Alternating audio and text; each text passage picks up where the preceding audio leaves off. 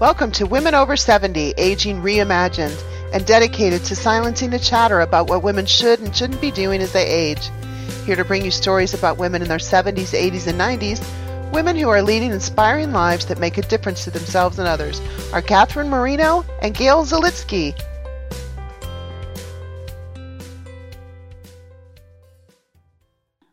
Hi, I'm Catherine. And I'm Gail, and we are the active voice of Women Over 70 Aging Reimagined. Welcome to our weekly podcast. Our mission is to showcase vital women between the ages of 70 to 100 plus who shatter the myth that we become irrelevant as we age. These women lead fulfilling lives for themselves and others.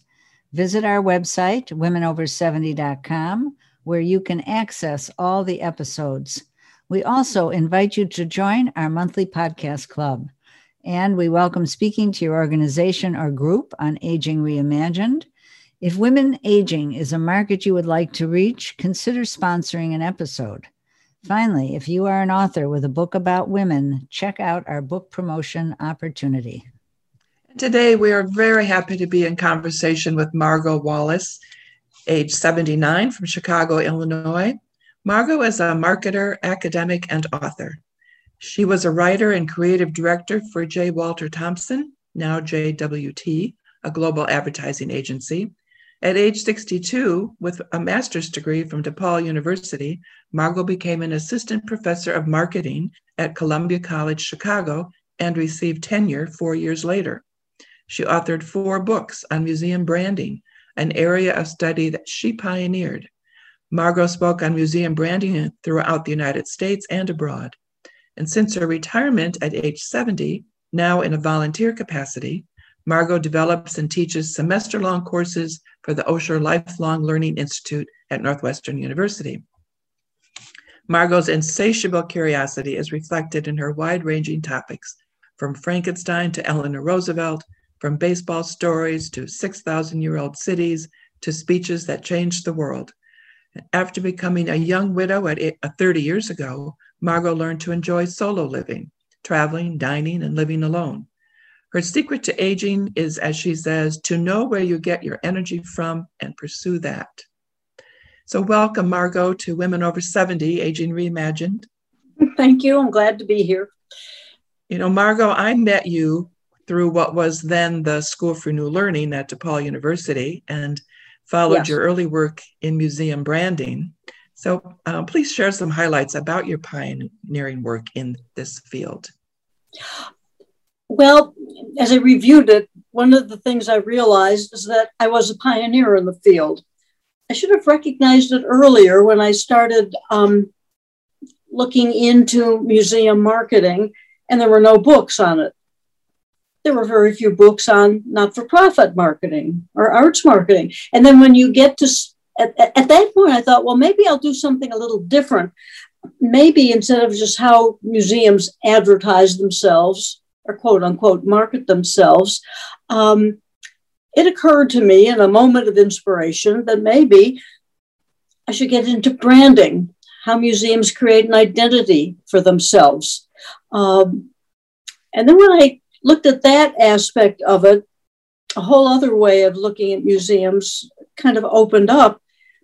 Museums need branding, they need an identity to build loyalty and um, to get donors and to get sponsors and to get businesses involved. They need it for money. Museums need to market themselves because they need money. They don't support themselves. And Americans don't realize that the government doesn't support museums like it does in Europe. At that point, this idea really got a whole new perspective. And, um, and I must say, a little bit of attention from that when you look at it from that way, very much from a business point of view. Very few people had ever even mentioned that thought out loud. Museum people are arts people teachers. And um, it's not their job to find the money. Somebody else out there finds the money.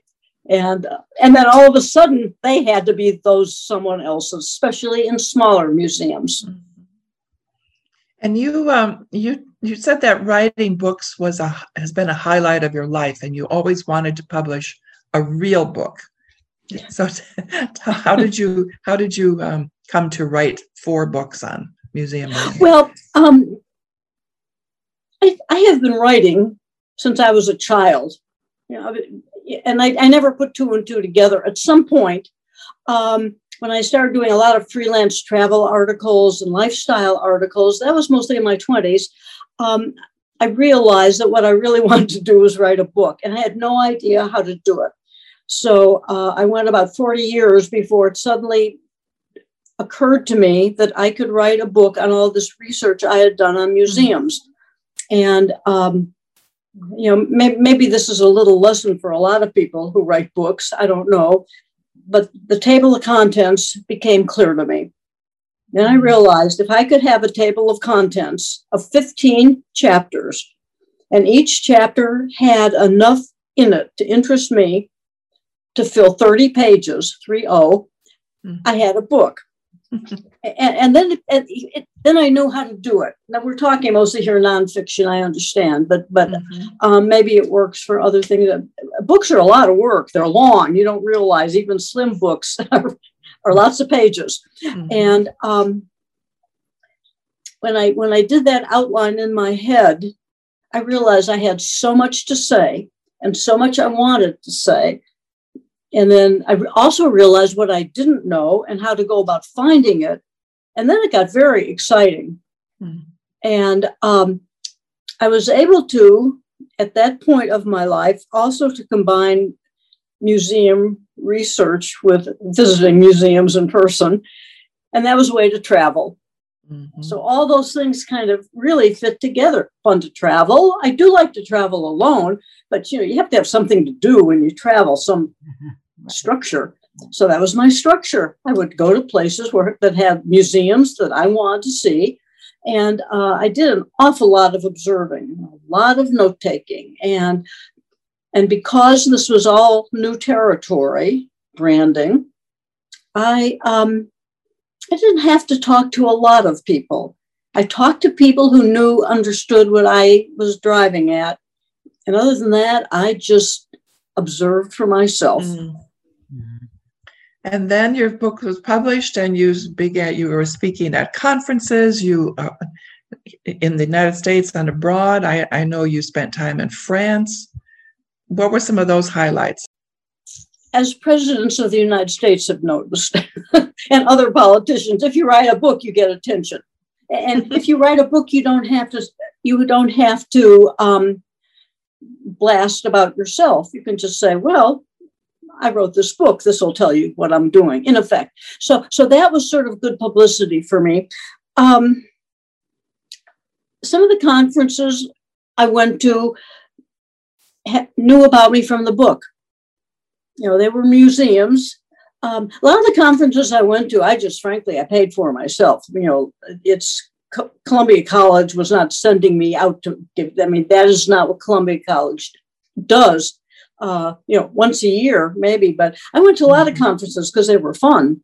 Mm-hmm. And I, I spoke at workshops. I got a lot of feedback from workshops, so that was fun. And um, and then museums did start to email me specifically. Would you possibly be available to speak? possibly available, of course. You know? and um, I also could afford to pay my own airfare. That was helpful. Mm-hmm. Know, I, I don't know if this falls into rules for living over 70, but um, believe me, it helps to have some money. well said. you know, Margot, I've known you to be a remarkably uh, curious person. And um, so I just, how do you, and you like to work, you like to be engaged. I was wondering how just say a little bit more about how these attributes have have served you. Well, um, a lot of curiosity is solo work. And I realized, especially when I was perhaps under 70, that meant a lot of running around, literally, physical running around. And um, I love that and was able to do it. Um, but because I had something specific to either ask or talk about, um, I was not shy about calling people. I really don't like talking on the phone. It is hard for me in a group to go out and meet people. I, I know how to do it, but I don't like it. Mm-hmm. Um, but if I have something specific to ask them, it makes it a lot easier. And of course, they're very happy to talk. So that was just kind of a, a, technique for following up on my curiosity. It's hard for me to remember now how I did that. It wasn't just at museums, it wasn't just at my classes, um, both at Columbia and then later after I retired at Osher. Uh, but it made it a lot easier for me to just approach in person people I'd never seen before or seen and didn't know and start talking to them. Um, mm-hmm. I, I'm trying to think of other examples of curiosity, and it happens every day. Every day I see or hear or read something, and I follow up on it. um, and it doesn't take very long. Just the other day, I, I, emailed a man in the class. He he'd given a very good presentation, and and um, I thanked him and said, you know, you had some really interesting thoughts on skyscrapers, and skyscrapers might be interesting for a whole course. And um, I did a little research, but not much. And then I realized I'd followed through that little thread mm-hmm. of curiosity. It took me all of maybe 15 minutes. Mm-hmm. Didn't take very long to follow up on it. But but I did. And now I've told you. I'll probably tell a few other people. And that right. might that actually might develop into something. Something more interesting piques my interest. Mm-hmm. I will be following that. And um, really it's not very hard for me Google makes right. everything. Doesn't very, everybody very do it simple. that way? and you know, if it comes to fruition in my head, I will do a lot more serious research on it. But just mm-hmm. you know, follow up on an idea these days mm-hmm. is pretty simple. Mm-hmm. Oh, Margot, and I'm kind of yes. How, I'm sorry. Go ahead, Gail. Yes, thank you. How did you get so interested in the Osher Institute of Learning? Um, well, I'd heard a few people talk about it before I retired. And by the way, for about five years before I retired, I tried all kinds of other, went to meetings and luncheons and, and it bored me silly. Um, and one thing I liked about Osher was their format is the classes aren't taught, they're discussion groups. Mm-hmm. And a person at the head of the table is a facilitator. Now, you have to be a very good facilitator, I discovered, because if you're at the head of the table, people think you're the teacher.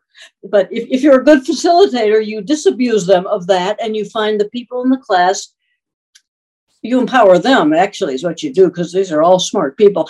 So, so, anyway, that's how I got involved with Osher. How did I discover it in the first place? I was pretty lucky because, frankly, I don't think they do a good, good enough job of marketing themselves, but they've always had uh, a following Mm-hmm. You know, they have uh, two campuses in Evanston and Chicago, and combined 1,500 students. That's a small college by any definition. It's a, a particular type of learning, right? I, I know a number of people who go to Osher and who have taken courses. Uh, Eleanor Roosevelt, you was one thing that you had mentioned, and it's um, I know some people who took a course on that, and so it seems to me that this this this um, idea of rotating leaders is very uh, useful in getting everybody involved. Is that how it works, or am I? It is, and it is. Um, it is an amazement to me how many people not only volunteer to do that.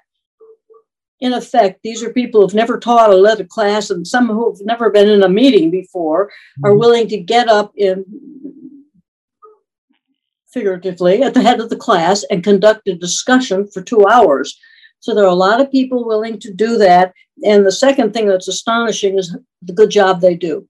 Mm-hmm. Everybody has a different style. There's no format except that you prepare questions, discussion questions in advance, and email them in advance. So um, they're, they're, everyone in the class has an outline several days before the class. But the people who are doing that, developing the questions and then leading the discussion, they do such a good job. And if they struggle or if the con the discussion isn't going well, then the facilitator can step in, ask a few questions or reframe the questions. But uh, this format of having volunteers from the class lead a class mm-hmm. is is brilliant because it works. Did did you work for Osher Institute, or were no. you you were uh, one of one of the others? You were. Um, very few people work for Osher. It is a skeleton crew that mm-hmm. actually is paid management. Mm-hmm. Um, all the work is done by volunteers, strictly okay. unpaid, and the number of hours is. Um, it's amazing how many people volunteer for that over and over. I put in probably, in addition to class time, you know, probably in so three hours in class and another probably three hours mm-hmm. of preparation sure. or communication. Um, there are committees. I'm on committees that take extra time, but the heads of those committees, you know, probably put in, you know, 10 to 15 hours a week during the times the committees are active. And this is all volunteer mm-hmm. at 100%. Yes. Margot, I just want to be clear that in Osher, you design the course, the offering, and you are the the main facilitator. But then are with with the for any given session does one of the participants volunteer to conduct that discussion or are you always the the facilitator well um, the I've learned how to actually get people to sign up, and it's all in the design of the sign up sheet, okay. frankly. Very simple solution. Ah. um, and not everyone signs up, but the ones who have been around long enough, you know, they, they know what's involved. Um, my role is designing a course that's interesting enough, first of all, people want to take it, and interesting enough that they want to get involved. Um, the second thing the facilitator has to do is find res- textual material that is also interesting enough that they want to read it every week. Mm-hmm. And sometimes the facilitator has to step in and teach a class. The facilitator always conducts the first class. Yeah, so th- so there's um, um, a format. Mm-hmm. To, to, to, I model. We all do in different ways the, mm-hmm. the, the structure, and as I say, step in. You know, it is, sometimes I've discovered a very effective technique for stepping in and facilitating is I will say the first thing that comes into my mind. It's usually extremely low tier babble it's just the first thing that comes into my mind. And I'm sure everyone in the room is thinking, oh, I could say something more brilliant than that. But the thing is, I filled up some space while they're thinking. Mm-hmm. Um, mm-hmm. You ask somebody a, a, topic to discuss, they don't always pop right out with a something to say. They have to think about it. Yes. So I chatter for a while, gives them time to, it's ice breaking technique. Mm-hmm. so Margot, yeah. um, um, you said something uh, to me about from obviously for many people taking a new path is hard work, but not for you. Tell us about that. What is it about well, kind of taking new paths that intrigues you, motivates you? I I'm going to step back once and talk about the hard work. It's okay. kind of essential. It's kind of essential um, it is extremely easy, I think, for anyone to do something new if they're a hard worker. And some people are, and I'm one of them. I love to work. I always have. I could come home from, from a full day in the office. You know, when I was married, my husband did like to cook and he certainly put up with me. But, you know, I go, I sit down and I write something, something sometimes it worked sometimes it was my freelance writing i don't know what it was but but i i never got tired of working i loved it i still do And um, I have to struggle a little bit now finding quote unquote work because, of course, nothing is. Um, nothing is paid for, but a lot of things are appreciated. So, yes. so part of my challenge now is to do this work, which I love to do, but somebody will enjoy. Or somebody will tell me at least, oh, that sounds interesting. I need some feedback. So there's something else that you uh, you mentioned to me when we talked earlier, and that is that um, you said you may have attitudes and attributes that advance the normalizing of women over 70. What is? Can you explain that? Normalizing in my head, in my writer's brain, immediately went to feminizing, which I don't do. I am not a feminist. I do I have never in my life done anything thinking this is a woman's point of view or if I'm a woman this will help or if I'm a woman this will hurt. I'm just me. And um, and that attitude translates to age. I'm not a young woman or a middle aged woman. I'm aware of these things. You know, the first person who reported to me, her mother was younger than me. You know, I'm not in denial or anything, but it um, it has no far no part in defining me. Uh-huh. Age, it's just I don't think of age. I I have spent my life not thinking of where I specifically fit in. You know, if you like what I do, take it. If you don't like what I do, I'll try something else. Uh-huh. hmm. yeah. It's um, that's one attitude, which is um, you know, not to be gender specific or age specific. Um, I think another attitude I have is that I don't know everything. And sometimes one of my attitudes is I'm not so smart. There are plenty of smart people out there, and they're probably smarter than I am. Uh, I've learned over the years that's not totally true, but um, but I forget that all the time. I, I, just assume people are as smart as I am and maybe smarter, and I think this attitude communicates. Mm. I hmm. think, and um, I think it's important for a lot of women who have worked because we're intimidating. I discovered fairly late in life when I had more time to socialize with people who were just friends and that I was intimidating. I never knew that. To whom? Well, actually, the first person who told me that to my face was my department chair, who was the most intimidating person I knew at the time. Well, one of them, one of them. Anyway, she, she, she told me I intimidated people. Mm. I had no idea. And then, then, you know, I started thinking about it. now I believe it. And, and by the way, you know, um, you learn a lot about yourself on Zoom. I mean, for the past year, I've been looking at myself now six hours a week, and mm-hmm. um, you can tell a lot about yourself by how how you act on the screen when you're talking to other people.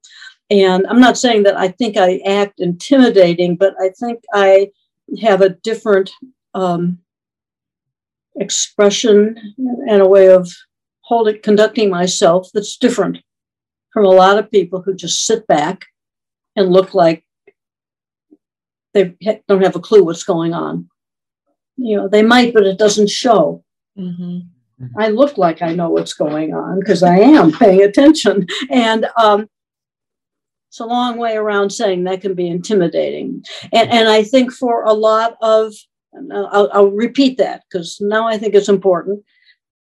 Um, if you're a working person, whatever you did, you worked a fairly full schedule, and then you retire, all of a sudden your colleagues and peers are non working people, they're, they're, social friends. And um, it's, they don't know how to handle working people. What was your experience then? Well, you were still working, and many of your friends, or some of your friends, were were in retirement. What was? I'm sorry. Could you repeat that? What was my? Uh, you said about the the social. When when uh, were you still working? And when some of your friends retired? Um, well, some of I I was about the last one of my friends to retire, although some of them, believe it or not, are still working part time. Um, and, and, we just, we're just friends. You know, we, we have a thing in common, which is we worked a lot. And um, it's very easy to, to socialize with them. I find it harder and harder to socialize with, to talk to the non workers, because mm. so much of my, because I'm still working, in yes. fact Mm-hmm. You know, it's to them I'm not working, but they have no idea how hard I'm working, and um, so so it's you have to look a little harder for people with that attitude of working, and I have to work a lot harder at just being a social person. Uh-huh. I know how to do it. Believe me, I'm, I'm not antisocial at all, but I um, you know, I don't talk I about exactly what you mean, Margot. Okay. exactly. Well, yes, and I and I hope the people listening do too. But um, I remember when I first joined one of tried one of many book clubs. You know, oh, so nice to meet you. Where do you live? Where are you from? What does your husband do? How many children do you have? How many grandchildren? I had no way of responding to that. Mm-hmm. Didn't interest me. Mm-hmm. I, I, had never been in a situation where conversations start out like that. Mm-hmm. mm-hmm. And mm-hmm. it. Um, it's a very good point. And I didn't even try. I thought these people, they can either understand me, but I, I will never, I will understand them, but I mean, not if all we talk about is grandchildren. Mm-hmm. not interesting enough. and yet you do have grandchildren, correct? I have one, yes. One. Mm-hmm and he's old. I mean, he's not old, but you know, he's graduated from college last uh-huh. year, going to law mm-hmm. school. You know, and he's got a girlfriend. Believe me, if he talks to relatives, it's going to be his parents, not his grandmother. So, so, so no, we we talk, we text. He's mm-hmm. pretty good about texting. We, you know, we're in touch, sort of. But um, I, I would never presume that he's interesting enough to bore my friends with my grandson. Mm-hmm. so sorry, you. You're a nice kid, but um, what do you see on your your horizon, uh, your future? Do you have well, aspirations for continuing what you're doing? Uh, yes, things? because I I love what I'm doing because of the research, the little bit of writing I'm able to do, and just putting a proposal together and I put together a lot of proposals I never actually proposed, but I have I have a huge document file full of possible proposals. Mm-hmm. And, and interestingly enough, one I threw together and then discarded because I thought no one was be, would be interested. I submitted at the last minute, and within 10 minutes, I got six people who wanted to be the co coordinator. Oh.